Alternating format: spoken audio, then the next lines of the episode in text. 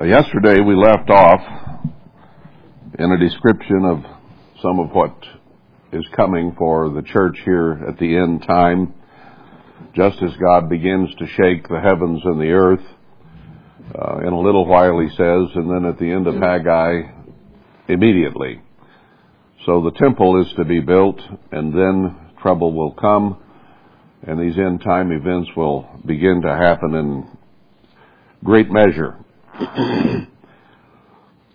Today, let's examine some more about the latter temple, that which is just ahead of us. We'll do it in the light, again, of some of the things from the past because that pattern is always there. God repeats things. And one of the reasons God repeats things is because people repeat things.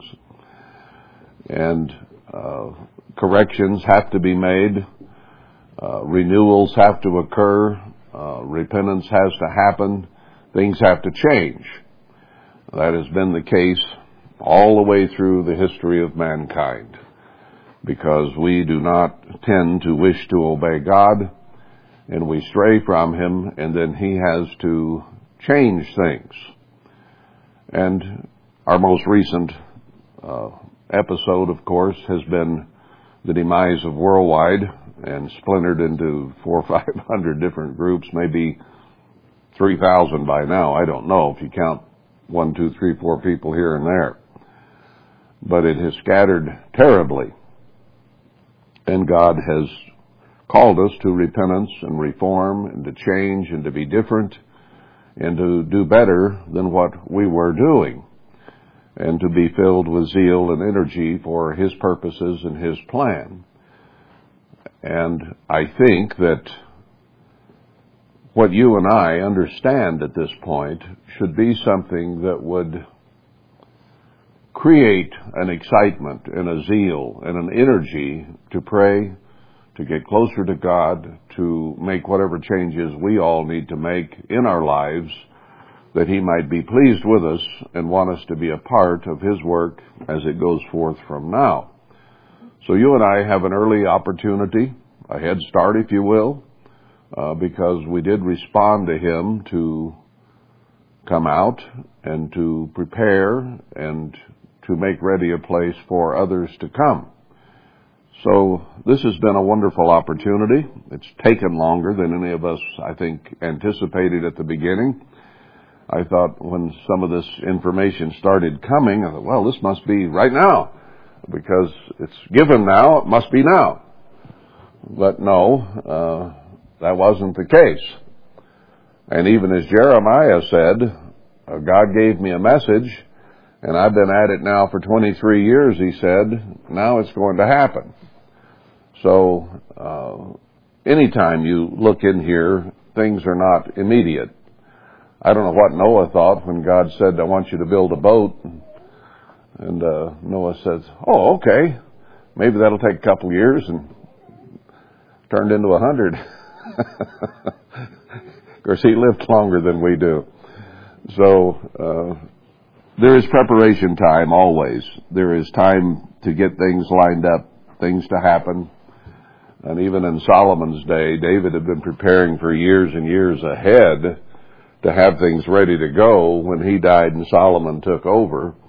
And then things could begin. But until David died, God had said, no, you're not going to do this. So you got a waiting period.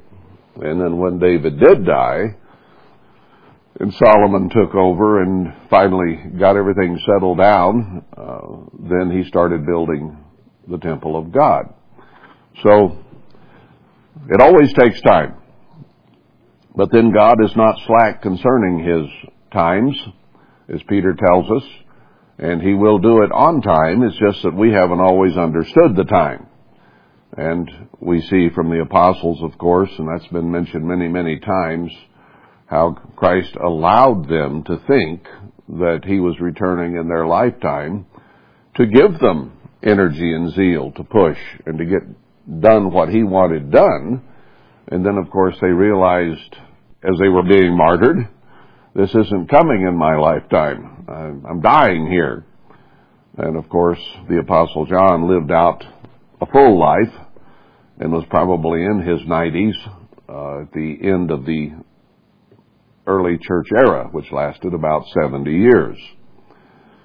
And he saw the whole thing, and he realized by the time he died that there had been a great falling away, and that the church barely existed anymore, and that's where he died, realizing that no, this isn't right now, this is off in the future. And of course, he was given the book of Revelation, which I think underscores that point. that he wrote about things that would come much later on, and it's even mentioned as such. So here we are, and we see these things happening now. And the timeline is coming to a very short period when all these things are coming to pass. Let's go back to Ezekiel 38. I'll pick it up in this chapter because just ahead of this is the description in chapter 40 of a temple. And let's get a little bit of an idea of the setting for this uh, before we get to chapter 40. I'll pick it up in chapter 8. He's been talking here about some of the things God's going to do for His people here at the end. And in verse 8 he says, After many days you shall be visited. Now he's speaking here, this chapter, to Gog and Magog, if you look back at verse 2. Gog and Magog, the chief prince of Meshech and Tubal, uh, appear to be Russia and perhaps the communist hordes uh, of the East here in the end time. Uh, who he's speaking of. And he goes on down then and speaking to them and says, After many days you shall be visited in the latter years. So he's speaking of a time uh, right at the end when these people are going to have God come and visit on them. You shall come into the land that is brought back from the sword and is gathered out of many people against the mountains of Israel, which have been always waste. So there's going to be turmoil in this country, and we see that already happening, and it will get worse. And then God is going to bring His remnant and give them peace uh, here in the Promised Land. And then these people are going to look at that and see that it's got people dwelling there now. And they dwell safely, all of them, it says in verse 8. Now this is a time, as we'll see here shortly, of great tumult, and yet here are people dwelling safely, which God says He will do. In this place will I bring peace, and I'll be a wall of fire around you and protect you, and a covert from the heat and the rain. Anyway, he says of them in verse 9, You shall ascend and come like a storm, you shall be like a cloud to cover the land. You and all your bands and many people with you. Thus says the eternal God, it shall also come to pass that at the same time shall things come into your mind, and you shall think an evil thought. Gog and Magog. And you shall say, I will go up to the land of unwalled villages. He says Jerusalem, Jerusalem there in uh, Zechariah 2 will be built as towns without walls, unwalled villages. I will go to them that are at rest, that dwell in safely, that dwell safely, all of them dwelling without walls and having neither bars nor gates, God's protection. To take a spoil and to take a prey, to turn your hand upon the desolate places that are now inhabited.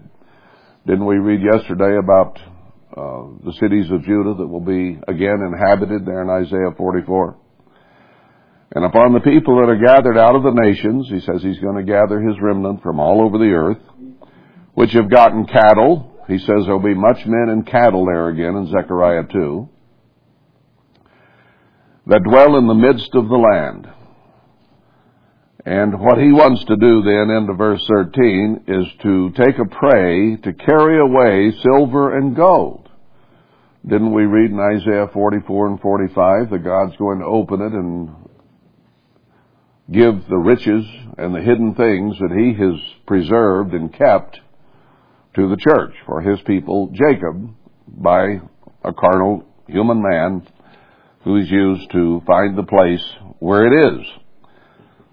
Well, China, Russia, the countries of the East are buying gold right now as fast as they can get it.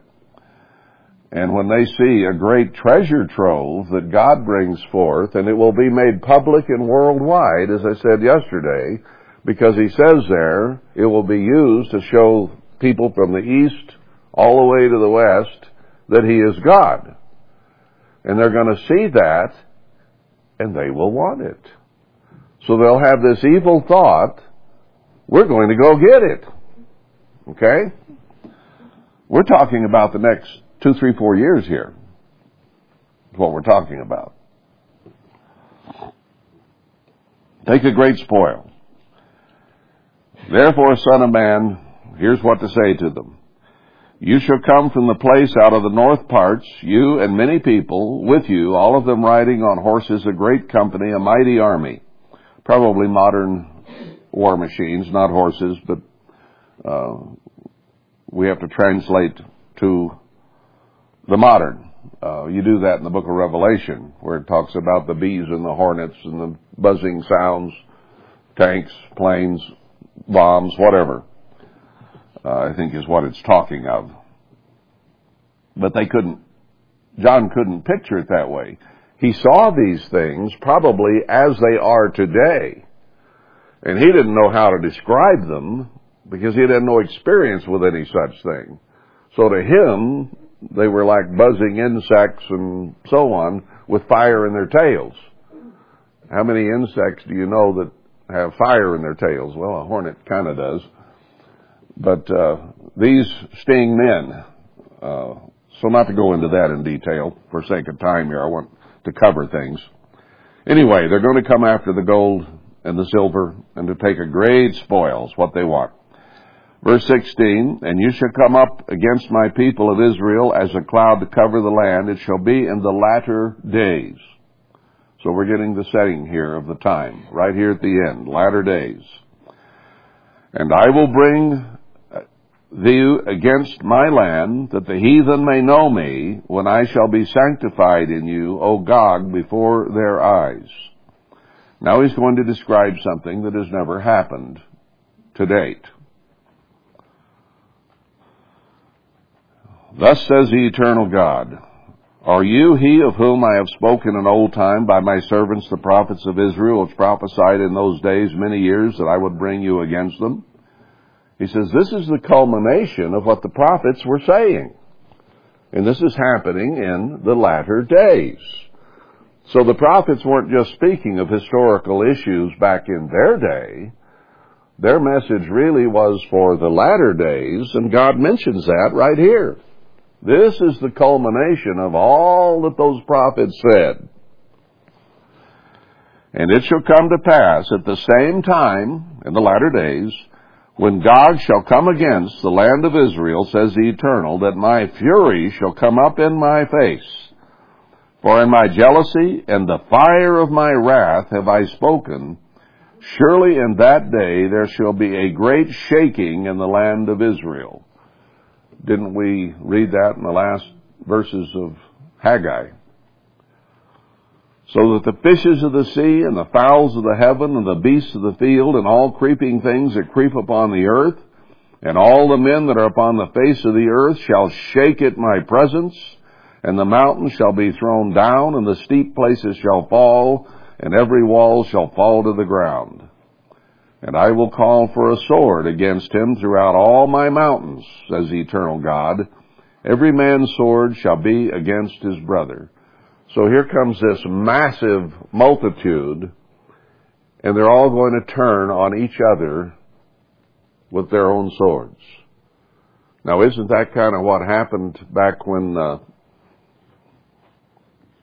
where's his name? Um, no, not Elijah, but where they uh, they went out in the night and blew the or, or had the lamps. Gideon. I couldn't say it. Uh, I'm getting old. This got to happen soon, hasn't it? And the Assyrians all got up in the night. They saw those lanterns and they started hacking on each other. and it was 147,000 or something like that fell that night. Uh, killed each other. Same thing here is going to happen. Now, think back in history. Have the mountains shaken? Have, has everything been done like he's talking about here? Now, this has never happened. So this is here in the latter days. And I will plead against him with pestilence and blood, and I will rain upon him and upon his bands and upon the many people that are with him, and overflowing uh, pain and great rain, I guess, and great hailstones, fire and brimstone. Sounds like Sodom and Gomorrah.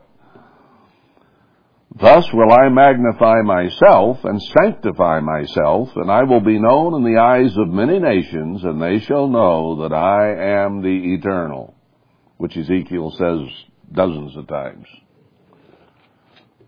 So when he says, I will be a wall of fire around you and protect you, you come back here and you see what he does to protect his remnant. He destroys the whole army. I'm against you, O Gog, the chief prince of Meshech and Tubal, and I will turn you back and leave but the sixth part of you. So five sixths of them will basically kill each other and be destroyed by the rain and the hail and all the things that God is going to do. And will cause you to come up from the north parts and will bring you upon the mountains of Israel. That's these mountains right here. I'll smite you and you shall fall upon the mountains of Israel, you and all your bands and the people that are with you, and I'll give you to the ravenous birds of every sort. And you shall fall upon the open field, for I have spoken it. And I will send a fire on Magog, and them that dwell carelessly in the coasts. They'll know that I'm the eternal. I'll make my holy name known in the midst of my people Israel. We're going to witness this, see it happen, and we'll stand in awe of God. How could you not? The heathen shall know that I am the eternal, the Holy One in Israel. It is come and it is done. This is a judgment that is passed. It is going to happen. There's no ifs, ands, or buts about it. And then you'll have to go forth from the cities of Israel and set on fire and burn, destroy the uh, weapons of war, and burn them with fire seven years. This is quite a multitude that's coming. And only so many can be doing this. Uh, there'll, there'll be a place, verse 11, of graves in Israel, the valley of the passengers on the east of the sea, and they shall stop the noses of the passengers. People who are traveling uh, will have to hold their nose. It'd be so bad.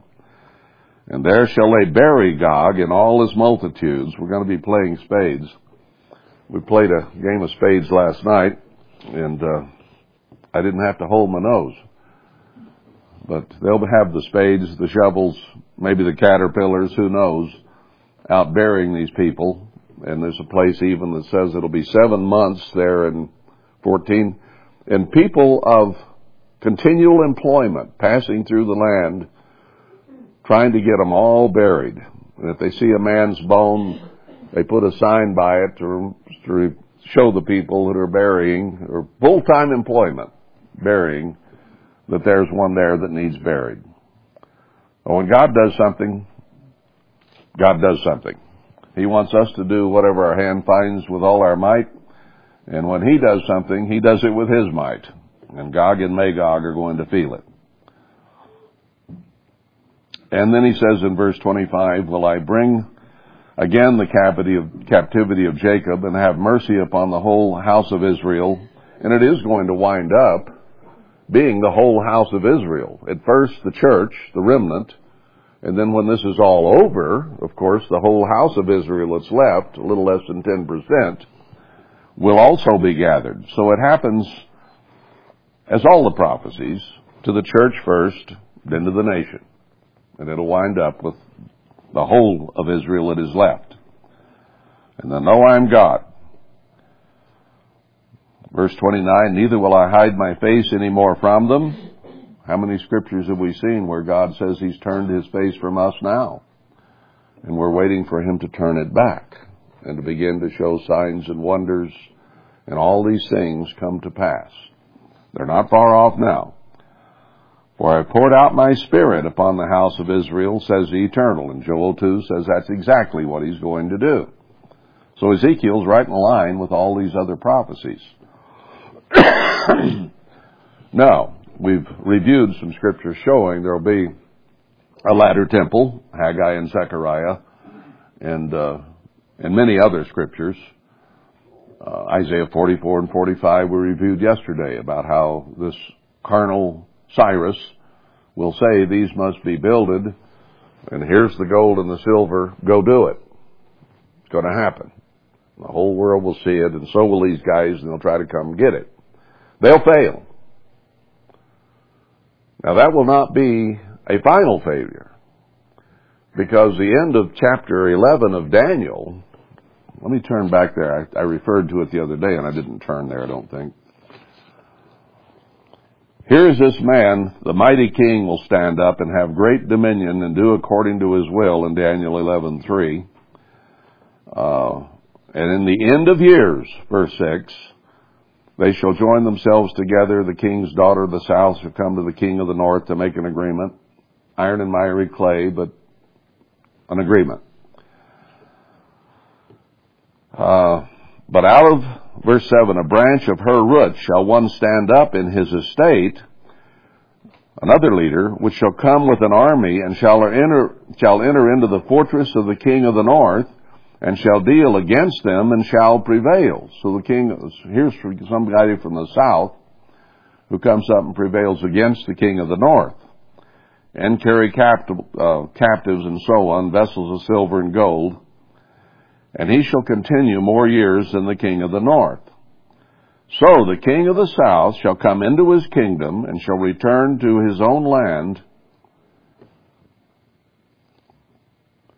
I'm not as far down as I really want to be. There's more here than I want to take time to cover. I thought I was further over. Uh,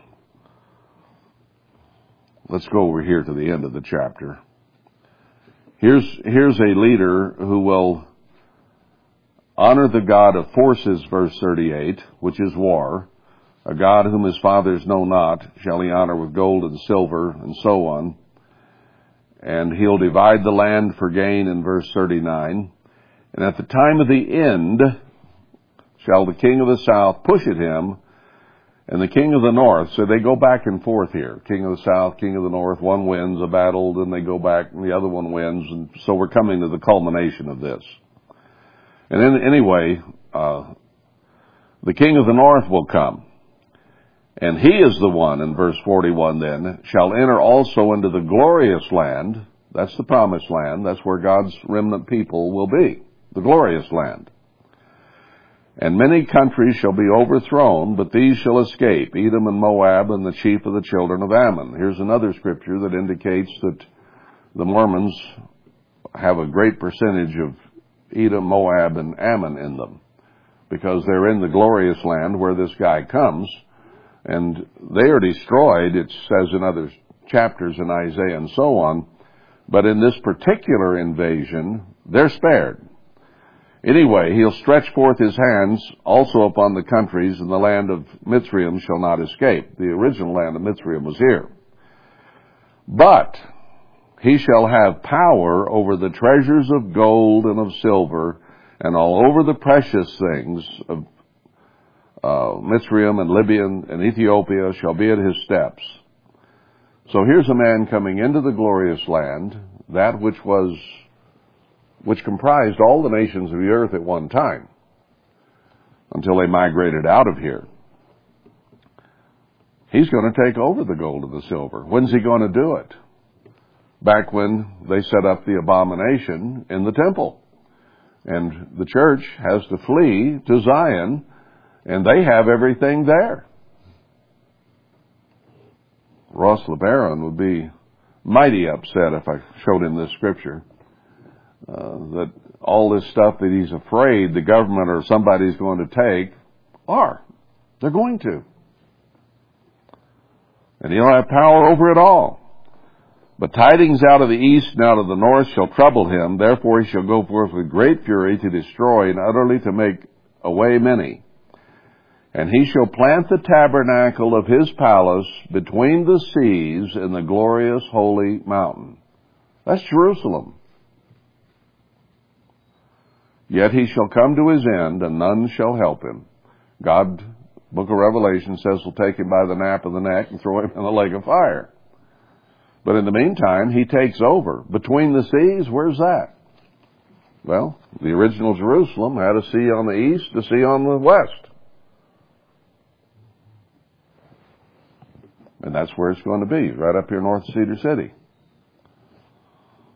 Don't, you don't have that in the Middle East. On either side or all four sides of Jerusalem, you don't have any place that's a lake bed to be refilled. These will be refilled. So, God will protect His people until it's time to flee to Zion. Then the beast will take over. But you know what? When Christ returns, the holy city will have gold everywhere. So what happened with Solomon's mind won't really mean a thing. And we read uh, recently, anyway, in the last two or three days, that God will, that Christ will redistribute everything. Like when Joshua went into the land and divided up the land. Now, if you get into Ezekiel 40 to 48, you find another division of the land. The promised land is going to be divided up here in the latter days among the people of the church who will have been spiritually placed in different tribes of Israel. Part of the 144,000. So let's go to Ezekiel 40 then. This was during the captivity, the 70 years, and God gave Ezekiel a vision. Verse 2.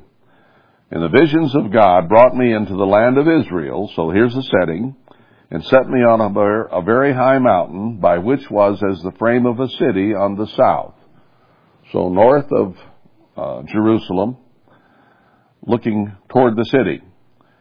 And he brought me there a man whose appearance uh, was the appearance of brass, a line of flax in his hand, and a measuring reed. Don't we read there in Ezekiel? I mean, in Zechariah, uh, I think it's two. Yeah, two. That here's talk to this young man. Give him a, a line to go and measure Jerusalem. Same thing here.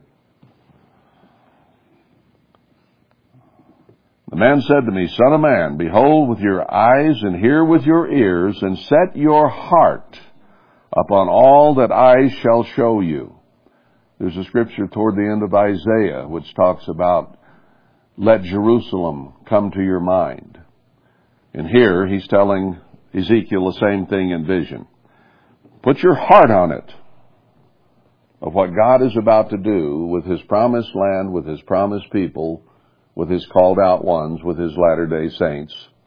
Not the Mormons, thank you. Declare all that you see to the house of Israel. Well, what house of Israel are we talking about? Spiritual Israel, the church, because they are the ones to build the temple. God directs that specifically in Haggai and Zechariah. Joshua and Zerubbabel, the two anointed ones of Revelation 11, are to build the temple along with the remnant that he draws together, the 10%. So he makes it very clear that he's talking about spiritual Israel here because other scriptures show that they are the ones by name who will do this. Now let me say also that no one in history has ever tried to build this particular temple that's described here. The dimensions are different than Solomon's temple.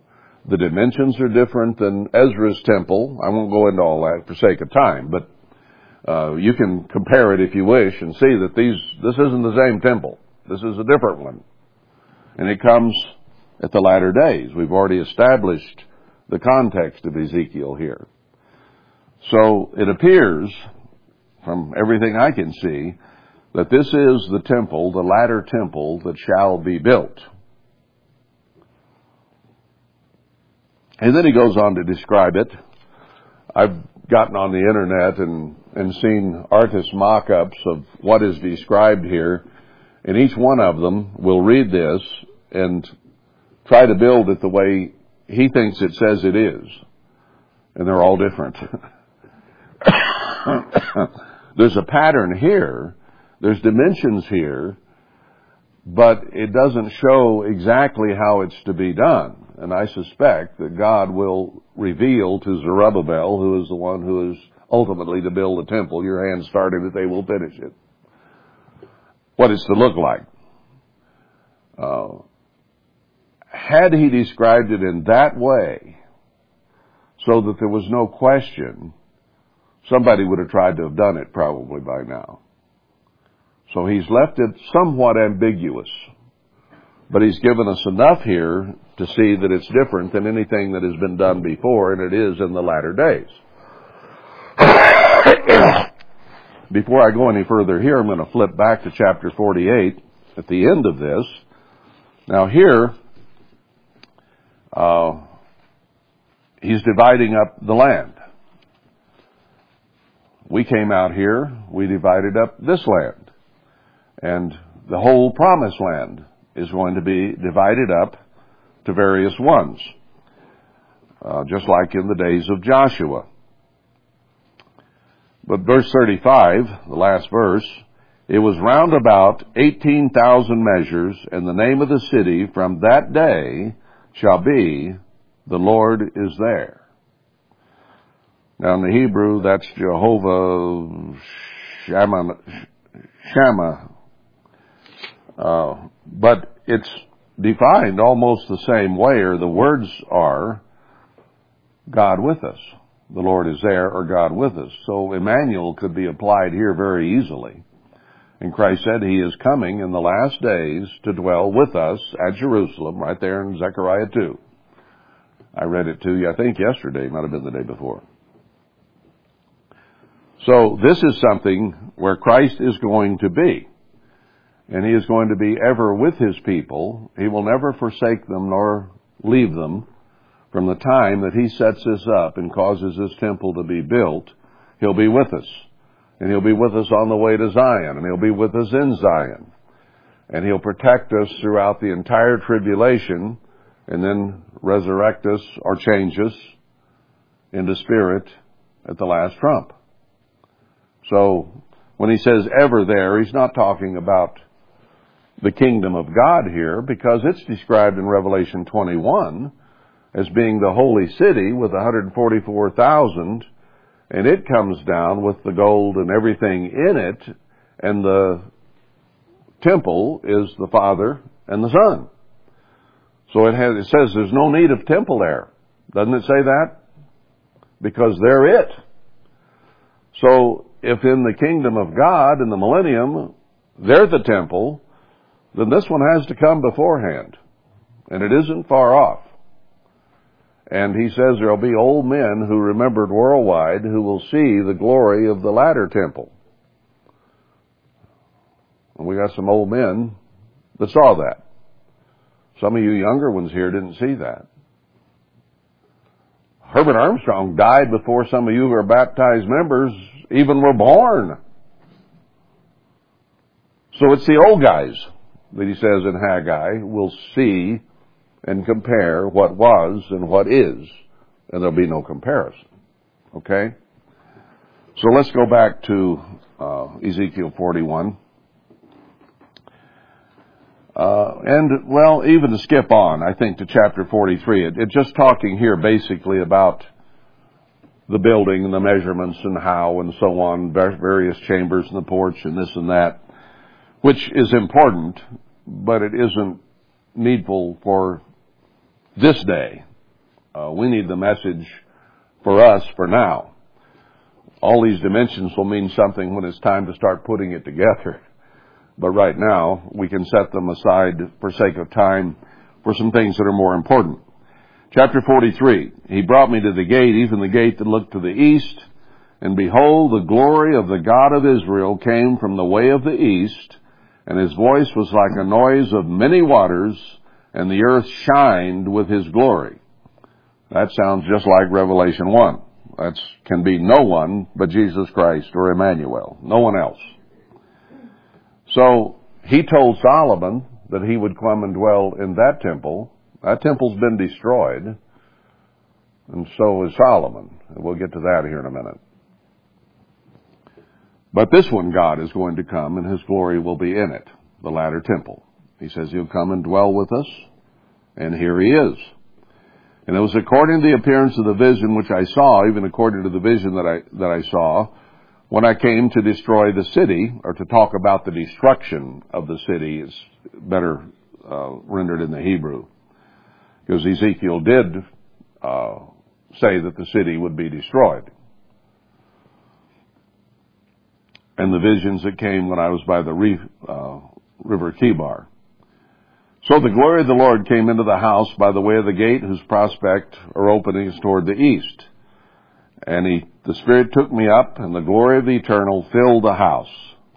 I want to be here when this happens, or be there, not far from here, when God puts His glory in it and the place lights up and shines. So the Spirit took me up and brought me into the inner court, and behold, the glory of God was there. Verse 7, he said to me, Son of man, the place of my throne and the place of the soles of my feet, where I will dwell in the midst of the children of Israel forever, and my holy name shall the house of Israel no more defile, neither they nor their kings by their whoredom and so on. So he's referring not only to this one, but ahead, and remember Revelation 21 says no one who's evil will come into the holy city. That will be stopped. Uh, and he tells people then to repent. Don't defile it. Verse 9, let them put away their whoredom and the carcasses of their kings far from me and I will dwell in the midst of them forever. So he wants separation from the world. He was a friend of the world as the enemy of God, Paul said. We can't be friends with the world. We have to separate from the world and put them far from us. We'll be in the promised land. They'll be in the rest of the world, and we can't have them there. Can't be there. Verse 10, You son of man, show the house to the house of Israel, that they may be ashamed of their iniquities, and let them measure the pattern. So he says, show them what's going to be there, and then tell them their iniquities, that they might be ashamed of them. And if you're ashamed of something, what do you do? You hide it or try to get rid of it. And if they be ashamed of all that they have done, show them the form of the house, and the fashion thereof, and the goings out thereof, and the comings in, and so on, and all the laws, and write it in their sight, that they may keep the whole form thereof, and all the ordinance thereof, and do them. So, have we been ashamed of what we were as Laodiceans? Are we now going to put all of the world and all of the thinking of the world away and come out and be separate to build a temple of God. Because He's going to come and dwell there, and only holiness can be there. He says at the end of Isaiah 54 again, that their righteousness will be from me, my righteousness, not our self-righteousness, but He'll give us and grant us His righteousness. Now there's something to look forward to. Uh, verse 18, here are the ordinances of the altar in the day when they shall make it to offer burnt offerings. And I think that he probably is going to reinstitute burnt offerings. It seems clear here. Why? You and I don't need them. We have Christ's sacrifice. So we don't need burnt offerings for our sins. But this is, to be here is an example to the whole world. And I believe that at the beginning of the millennium, the animal sacrifices will be for a period of time to begin to teach the people who come out of tribulation, who don't know God, don't know anything about God. And that's how he taught Israel to hear and fear him was through those sacrifices in the Old Testament. And he said in Jeremiah 7:22, when you came out, I didn't speak to you of sacrifices. It was because of transgression that I added them later. So the pattern is that here are these people who don't know God, and you could give them His ordinances and they'd say, what's that? But those sacrifices would be used to teach them. So if this temple then is to be a microcosm of that which is to come in the millennium, it makes sense that he would reinstitute them here as an example of what shall be in the millennium. People have gotten after me when I've said there'll be animal sacrifices. Uh, and I've made it very clear that they're not for us. They're for an example to the world. And maybe we learn some lessons from it about holiness and what God expects. Yeah, we can learn and be instructed by it, but we don't need it to forgive our sins because the iniquity of our land is going to be removed in one day. Zechariah 3, last verse.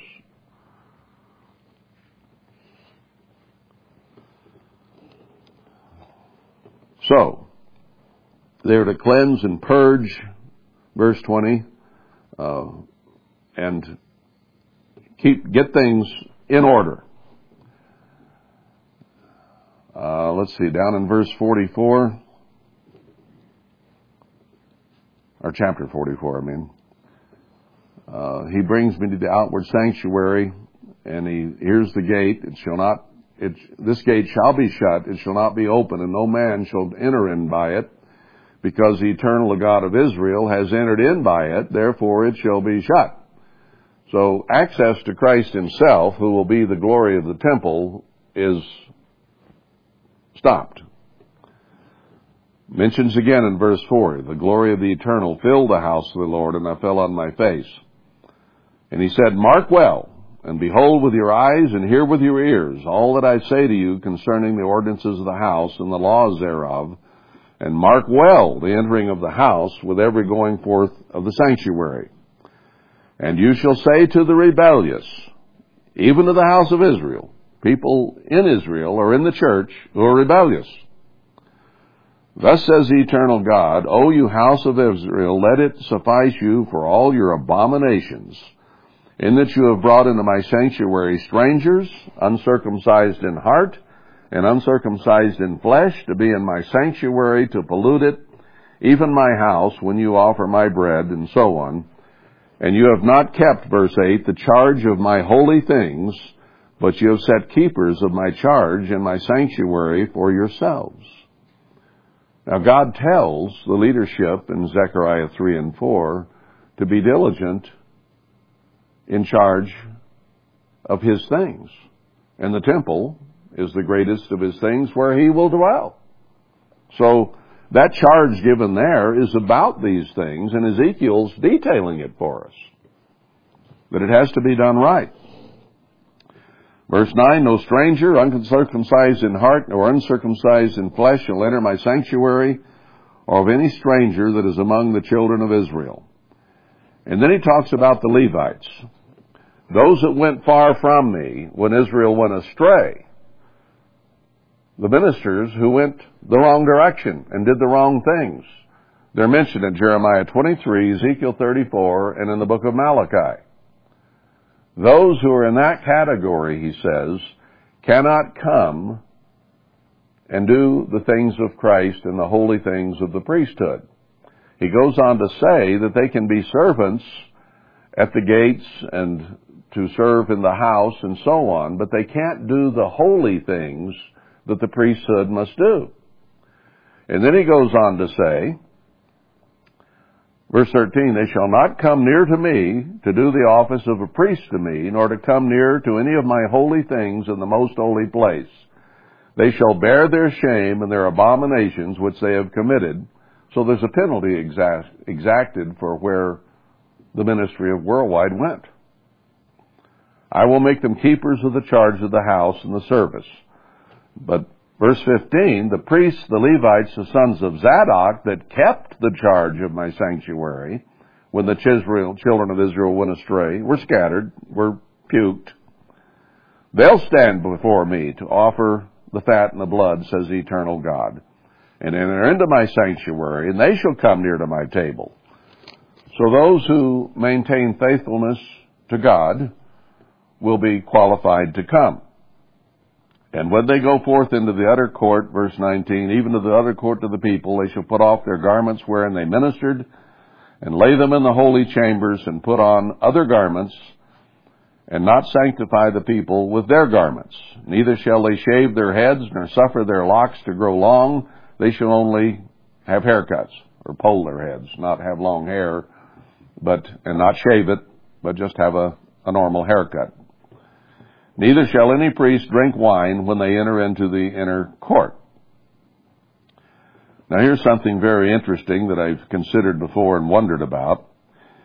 Neither shall they take for their wives a widow, nor her that is put away, but they shall take maidens of the seed of the house of Israel, or a widow that had been married to a priest before.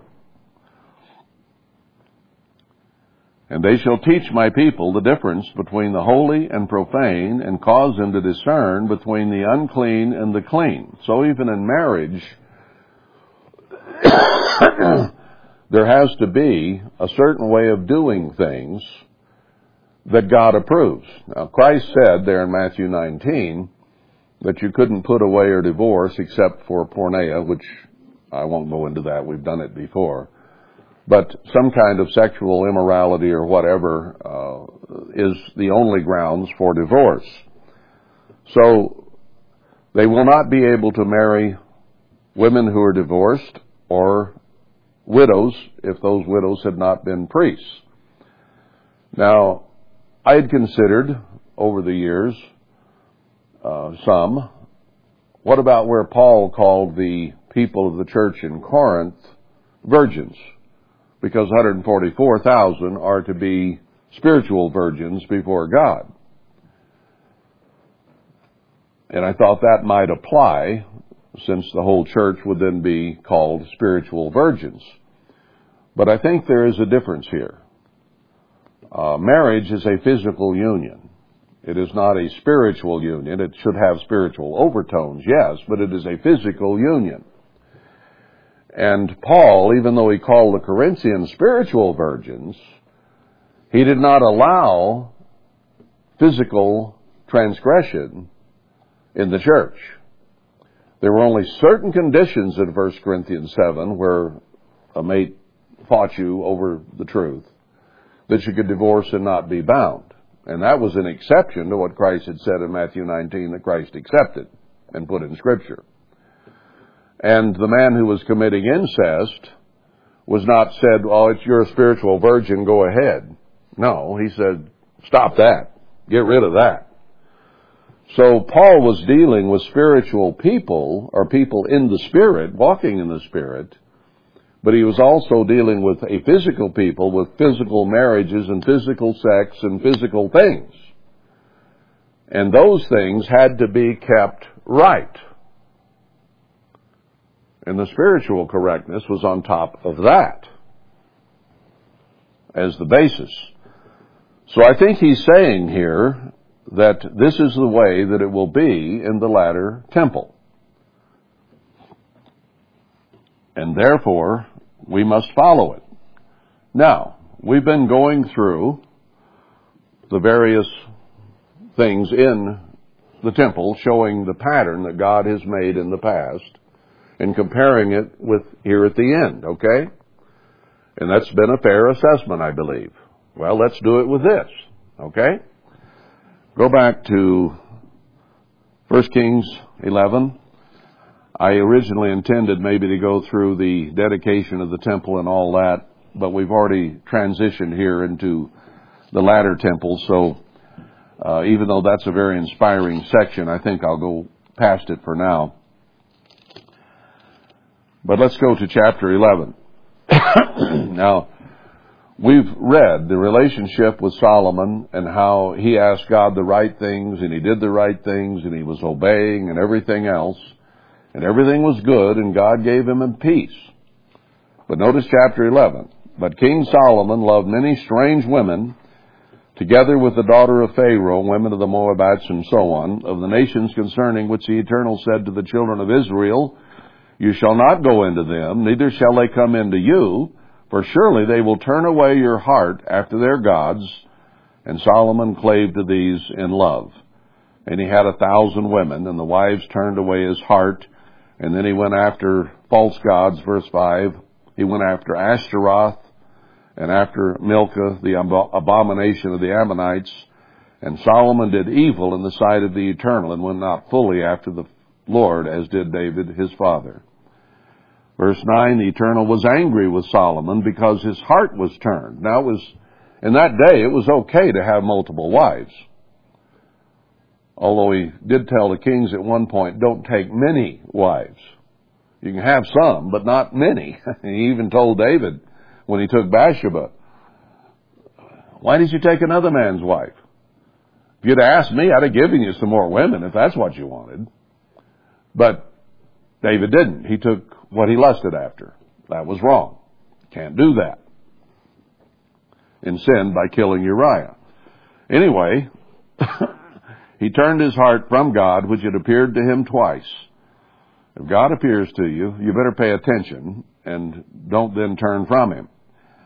Verse 11, Wherefore the Eternal said to Solomon, For as much as this is done of you, and you've not kept my covenant, my statutes, which I have commanded you, and which you said you would do, I will surely rend the kingdom from you and give it your servant. Notwithstanding, in your days I'll not do it for David's sake, but I'll rend it out of the hand of your son. And then he did, uh, and gave it to a different family after that. So, they'd married, or he had married, strange women that God had said, don't marry. And he should have put them away. Now let's go to the book of Ezra.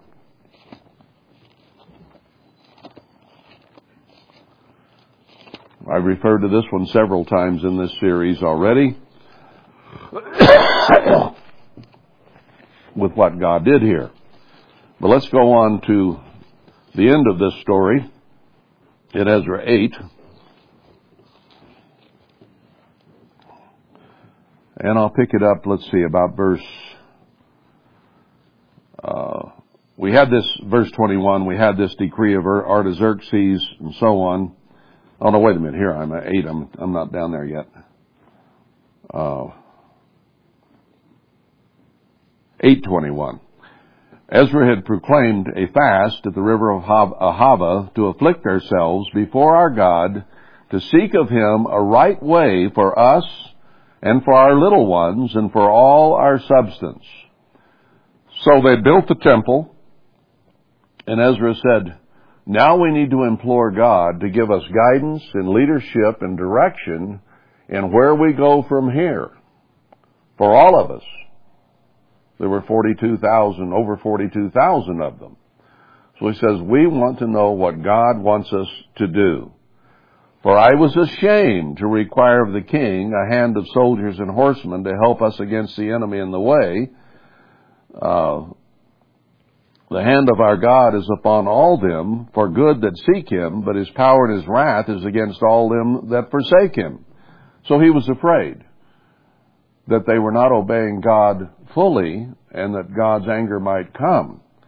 So we fasted and besought God for this, and God was entreated. So, we go on down, verse 31, we departed from Ahava, twelfth day of the first month to go to Jerusalem. And God was upon us, and He delivered us from the hand of the enemy, or those that were laying wait for us, and came in three days.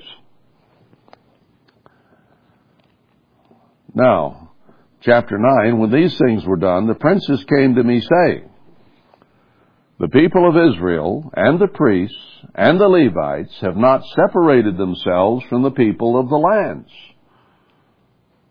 Paul did the same thing. Separate yourself from the world. Friend of the world's enemy of God. This has been all through history. They've done according to their abominations and have married the Canaanites, the Hittites, the Perizzites, the Jebusites, and so on.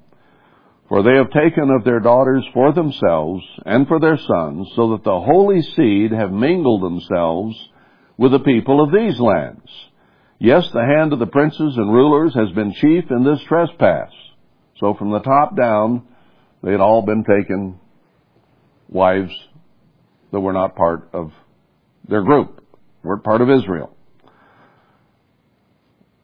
Ezra then, when I heard this, I rent my garment and my mantle and plucked off the hair of my head and of my beard and sat down astonished. They had fasted. They had asked God's direction. And almost immediately, as soon as they got to Jerusalem, here came one, someone to say, you want to know what God's upset about? He's upset about you being mingled with the world around you. They took this seri- seriously. Then were assembled to me every one that trembled at the words of the God of Israel because of the transgression. And I sat astonished till evening sacrifice. And at that time he rose up from his heaviness in verse 5, having rent my garment and my mantle, and I fell upon my knees and spread out my hands to the eternal my God, and said, O my God, I am ashamed and blush to lift up my face to you, my God, for our iniquities are increased over our head, and our trespasses grown up into the heavens. So, didn't we read something about the priests back here being ashamed of what they had done in worldwide? Some of them, and others were faithful. Ezra, same thing. I'm ashamed of what we've done. We allowed the world to come in, and then they went after the world, didn't they? And they disappeared. And only then the faithful who will continue to obey God remain and will come to serve God and Christ in His courts and in His temple. The world will not be allowed in, and those who do evil will not. So he says, since the days of our fathers, we've been in great trespass to this day. And then he says, and now for a little space, verse 8, grace has been showed from the Lord our God to leave us a remnant to escape and to give us a nail, a nail, a place to hang in his holy place, that our God may lighten our eyes and give us a little reviving in our bondage. We've been in bondage to sin, and God's going to give us a reviving. For we were bondmen, slaves of the world, to Babylon. And then he says it again, to give us a reviving into verse 9, to set up the house of our God and to repair the desolations thereof, and to give us a wall in Judah and in Jerusalem. And now, our God, what shall we say after this? For we've forsaken your commandments, which you've commanded your servants the prophets. Where you go to possess is an unclean land with the filthiness of the people of the lands and their abominations. That's where we've come today, the abomination of the Mormons and others. Got to be cleaned up. And he says, verse 12, don't give your daughters to their sons, neither take their daughters to your sons, nor seek their peace or their wealth forever, that you may be strong and eat the good of the land and leave it for an inheritance to your children.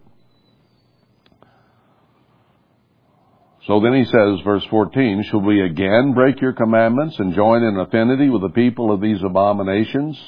Would you not be angry with us till you had consumed us? Then when he had prayed, excuse me, and cast himself down before the house of God, there assembled to him of, Israel a very great congregation of men and women who wept sore. And then one stood up and said, You've taken the strange wives of the people. Uh, verse 33, verse 3. Now therefore let us make a covenant with our God to put away all the wives and such as are born of them according to the counsel of my Lord and of those that tremble at the commandment of God. Be of good courage and do it, into verse 4. Then Ezra got up and he said, verse 7, they made proclamation throughout Judah and Jerusalem to all the children of the captivity that had come to build the temple that they should gather themselves to Jerusalem and within three days everybody was to come there. And then they, it was announced to them that they must give up their wives and their children that were not of Israel. Now this was traumatic. And they said it's a time of great rain and it's going to be difficult. So they were given some time to get this done. But they did it. And then he names a whole list of them here who had done this and how they gave up their strange wives and even their children. This would have been very, very difficult. They probably married those women because they had a great affinity for them, might have loved them. Probably did. And wanted to marry them. And then they had. And then they had children. And they were bound very, very close together as families with children. But to obey God, they had to give that up and put them away. Let me ask you a question. Is God serious or not? Does God mean it when He wants us separated from the world and to do His thing instead of Satan's and the world's thing? I think He's pretty serious. He was serious with Solomon, wasn't He? And He was serious with Ezra. And even at the end of Nehemiah 13, after they'd built the wall, they had somewhat of an awakening here as well. Uh, let's see if my eye will pick up. On the day they read in the book of Moses in the audience of the people, there was found written that the Ammonite and the Moabite should not come into the congregation of God forever. And mentions Balaam. And in verse 3, they separated from Israel all the mixed multitude. Remember when they came up out of Egypt, there came a mixed multitude with them. Here, they are reestablishing worship to God. After 70 years of captivity for sin, they were trying to get things absolutely right. They put away their wives and kids, and they put away the entire mixed multitude. And we're to do the same thing. Let's go back to, for a moment here, uh, to Leviticus 21. Leviticus 21. In here I want verse, start with verse 10. He that is the high priest among his brethren, there was only one at the time, Aaron was the first, upon whose head the anointing oil was poured, and that is consecrated to put on the garments, shall not uncover his head, nor rend his clothes, neither shall he go into any dead body, nor defile himself or his father or for his mother, neither shall he go out of the sanctuary, nor profane the sanctuary of his God, for the crown of the anointing oil of his God is upon him, I am the eternal and he shall take a wife in her virginity. A widow, or a divorced woman, or profane, or an harlot, these shall he not take, but he shall take a virgin of his own people to wife. Neither shall he profane his seed among his people. Spread it around uh, with mixed multitude, as was done there by people who were reforming in Ezra, Ezra and Nehemiah.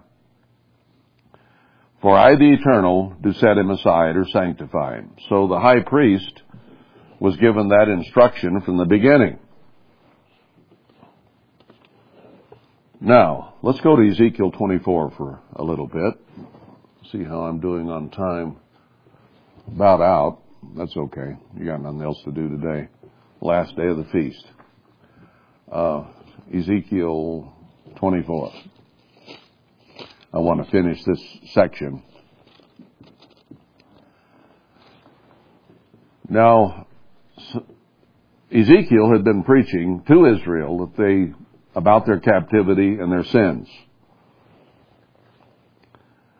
And uh, here in chapter 24, uh, the king of Babylon set himself against Jerusalem, and a parable came to Ezekiel about the rebellious house, and God told him to set on a pot and pour water in it and gather pieces of meat together and start boiling the bones.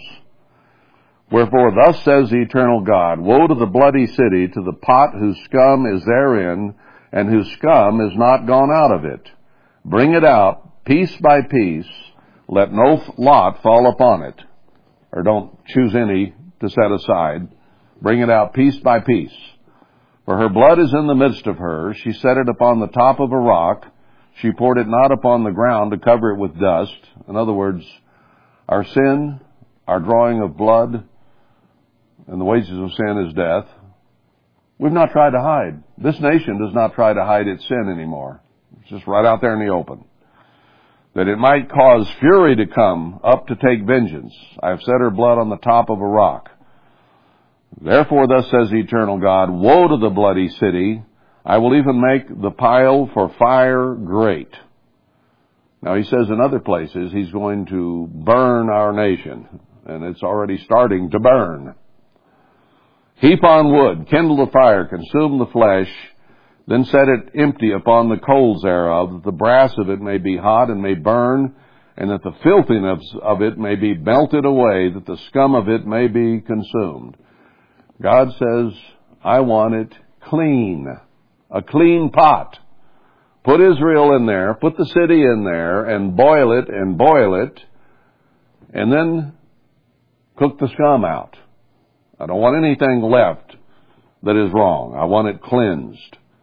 She's wearied herself with lies, and her great scum went not forth out of her. Her scum shall be in the fire. And your filthiness is lewdness, because I've purged you till I have caused my fury to rest on you. And then he says in verse 14, I've made this judgment, I'll not go back. According to your judge, to your doings, shall they judge you. Then came an interesting instruction to Ezekiel. Verse 15. Son of man, behold, I take away from you the desire of your eyes with a stroke. That was his wife. Yet neither shall you mourn nor weep, neither shall your tears run down. Forbear to cry, make no mourning for the dead. Usually they'd mourn at least 30 days. Bind the tire of your head upon you, and put on your shoes on your feet, cover not your lips, and eat not the bread of men.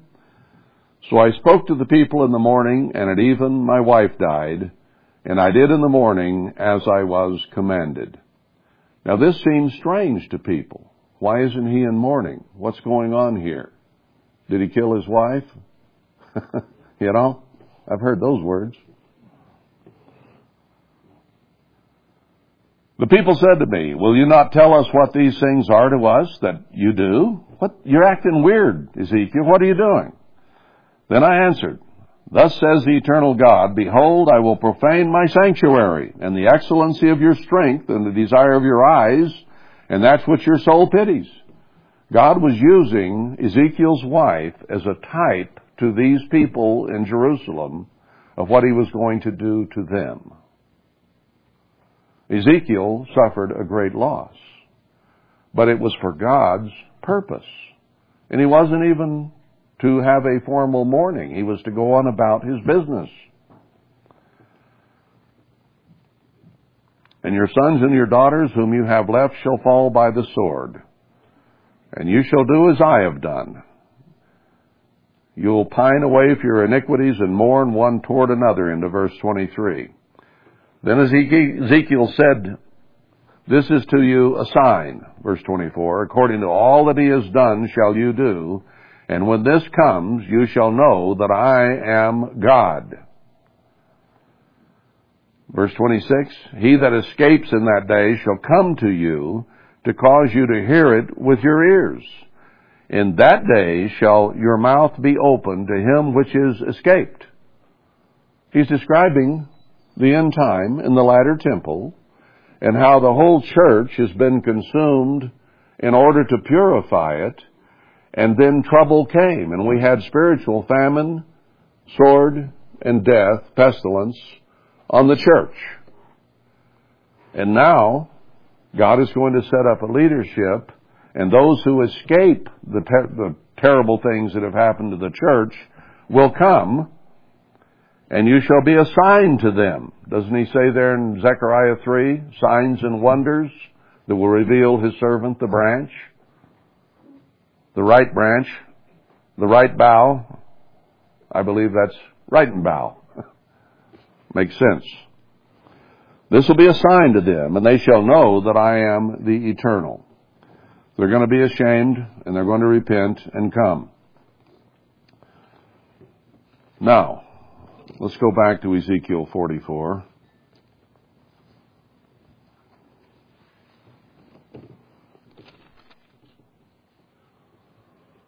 Was a time when God offered me a position in his priesthood. And I didn't fully grasp everything, but I've been accused of living with Marla in adultery because my first wife was still alive. And yet God, I, through Herbert Armstrong, I do believe, uh, annulled that because it was done under politics and all kinds of things that should not have been, and Herbert Armstrong himself was even involved in it, and I think I've told you the story. But uh, be that as it may, she was a virgin when I married her, and so was I, 22, and she was 24, because we've been trying to do things right. But anyway, uh, I was married to her, and interestingly to me, I thought about this quite a bit last night. Uh, she got that bite from the tick in 1984, the year we were married, and had Lyme's disease uh, for all those years until she died in 2017. And it got worse and worse over the years until finally, it, which we had read could happen uh, there in April of 17, it attacked her inner organs, not just her bones and nerves and so on as it had been, but her interior, internal organs.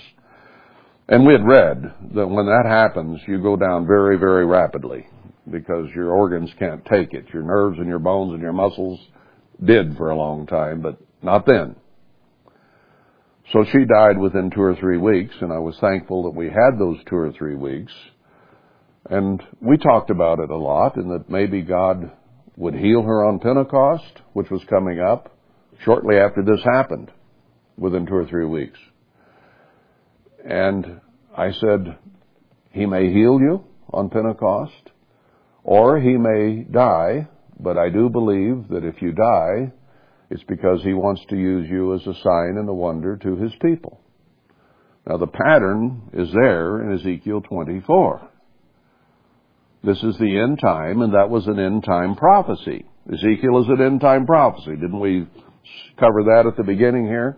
In those scriptures, the latter days. Now, considering Ezekiel 44, I think I understand something better, having thought about this a lot last night, that even when God offered me a position in the priesthood, I was already married to Marla. And he had accepted that marriage as a marriage. I, I don't feel anything wrong with that. But when you come to Ezekiel 44, in the latter temple, things do not go on as normal. Changes have to be made. Everything has to be right up to par. And there I was married to a woman who had been married before to a man who acted converted for a little while and left the church and she came under 1 Corinthians 7. There wasn't a problem there. But here God wants everything purified for the glory of Christ to come in. And I believe that to bring the ministry and me to this point of what he's saying here. She had to die. And it happened on Pentecost. And I do believe that it was done for a sign and a wonder to people that we must straighten our lives up and repent or die. There's a witness there. Just as Ezekiel's wife was struck down one day as an example to people that you'd better repent or you're going to die.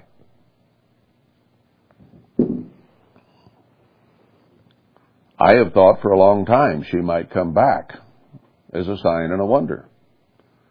And she might. I don't know that, but I think it is a possibility. Now, if so, death does part all relationships, all marriages, all everything. Your history is gone. You're done. You're dead. If someone is brought back, they got a new life, new new being in that sense. Lazarus came back, he'd been dead. he was a different person. And those who, uh, others who were resurrected throughout the Bible. And I've said for many years now and many times that these patterns repeat. And God has in all the eras, Elijah, uh, Elisha, uh, the New Testament, in the New Testament, some are raised from the dead. And that has been the pattern. I think that some of, there may be one or more that come back out of this little cemetery up here, here in the end time. Or somebody may die and be resurrected, one or two or three, like it was in the early New Testament. God said He will repeat things. He said here in the temple, consider the pattern thereof. Well, we're considering the pattern of the past for today. And the pattern is there. Now, I've come sometime back to a personal decision that if this in Ezekiel 44 mean what it says, and on a physical level, I had better be very, very careful that I'm not to marry anyone that is in the categories he says don't do that. So I've determined in my mind I shouldn't marry.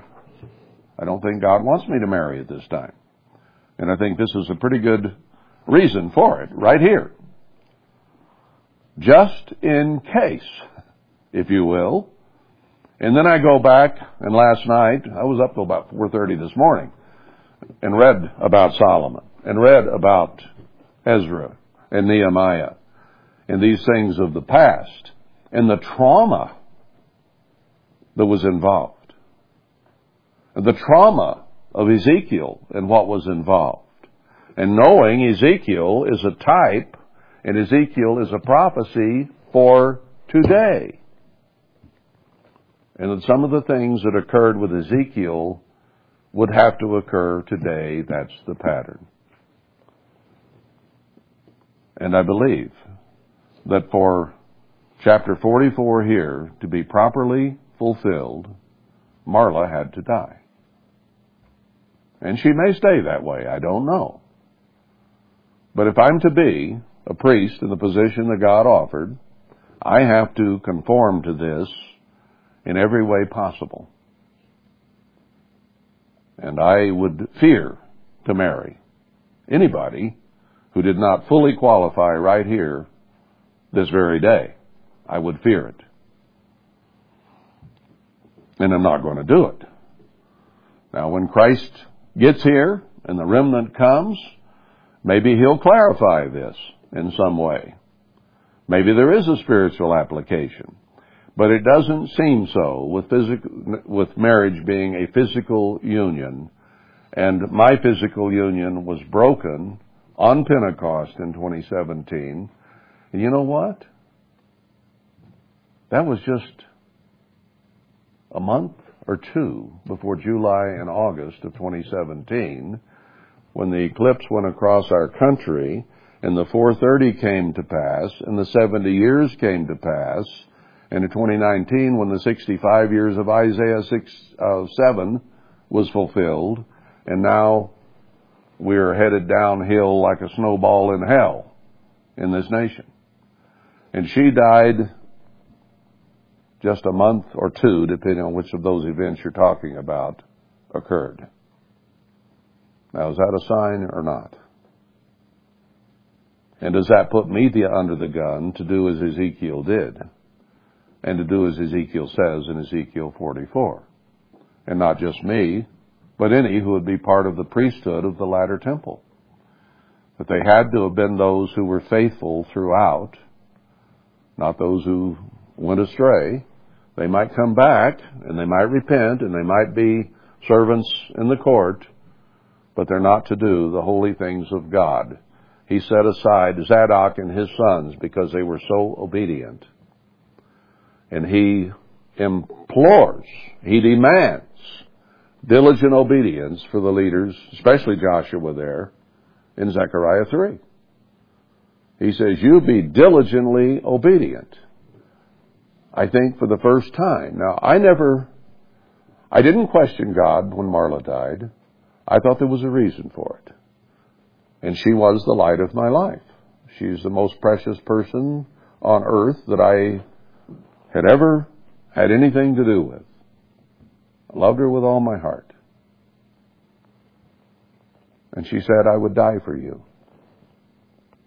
And you know what? I think she did. I think she did. She died that these things might happen in the way that God says they must happen. So that's where we are. And now, having not understood that for over three years fully, I knew God's hand was in it. I knew that there was meaning there. I knew there had to be a purpose. I didn't resent it. I didn't get mad. I knew God was doing what God is doing. And I knew there had to be a purpose, but I couldn't see it. Well, it hasn't been long here since I prayed and said, God, please show me what you're doing and why. And he gave me a signal, a sign, if you will, of something only I would understand. Something that nobody else would comprehend what God was saying. And then, I think last night, he revealed the full meaning of what this is about here in Ezekiel 40 to 48 about the latter temple and about the priesthood and how demanding and how careful things have to be. And when I look back and see that he deprived those 42,000 of their wives and children, and he deprived Ezekiel of his wife in one night, all I can say is thank you, God, for showing me your purposes, your plan, and what you're doing. And what things must be like in the latter temple, which is only a year or two or three away from here.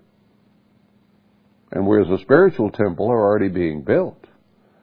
And we have to do things God's way completely and live up to His standard. Every one of us because we're part of it. And diligent obedience is required of us to reach God's standard. He took it seriously with Solomon and rendered the kingdom. He took it with Ezra and Nehemiah, and they had to get rid of wives that were illegal and the mixed multitude entirely. There can't be anything come unclean, and everything has to be completely pure. The bride, the temple of God, the 144,000, has to be of pure gold, not mixed, no alloys. It has to be pure. And that's what He wants of us. Now, none of us in this life are going to totally achieve that. We will fall short as human beings. But we need to get the vision. He had a vision. People are destroyed for lack of knowledge and vision, Hosea said. We need to get it. We need to grasp it and comprehend it. We need to live up to it as best we possibly can so that His grace and His mercy and His forgiveness can make up the difference. But at the same time, these events are going to show the whole world who God is and a spotlight will be put on his people to be lights to the world. So he will hold us up before the world and say, this is how people should live, and this is what I will do for them. And the two witnesses can go out every day from Zion. I think they'll go out and come back every day. I don't think they'll just be on a tour of the earth. Because God says the word will go out from Zion, and my people will be a light on the hill to show the world. So if they come back every night to Zion, people and their cameras will come there. Because that's where God's people are. And we need to be as absolutely faithful and true to God and love Him with all our hearts and all our minds and obey Him in everything as much as we possibly can so that we can be examples of Christ, types of Christ, walking as He walked, thinking as He thought. That's what He requires of us. So when we read about Solomon and Ezra and Nehemiah and Ezekiel, some pretty serious stuff came down, didn't it? That just rended the emotions of all those people. But they put God first. That's all he asks. Put me first.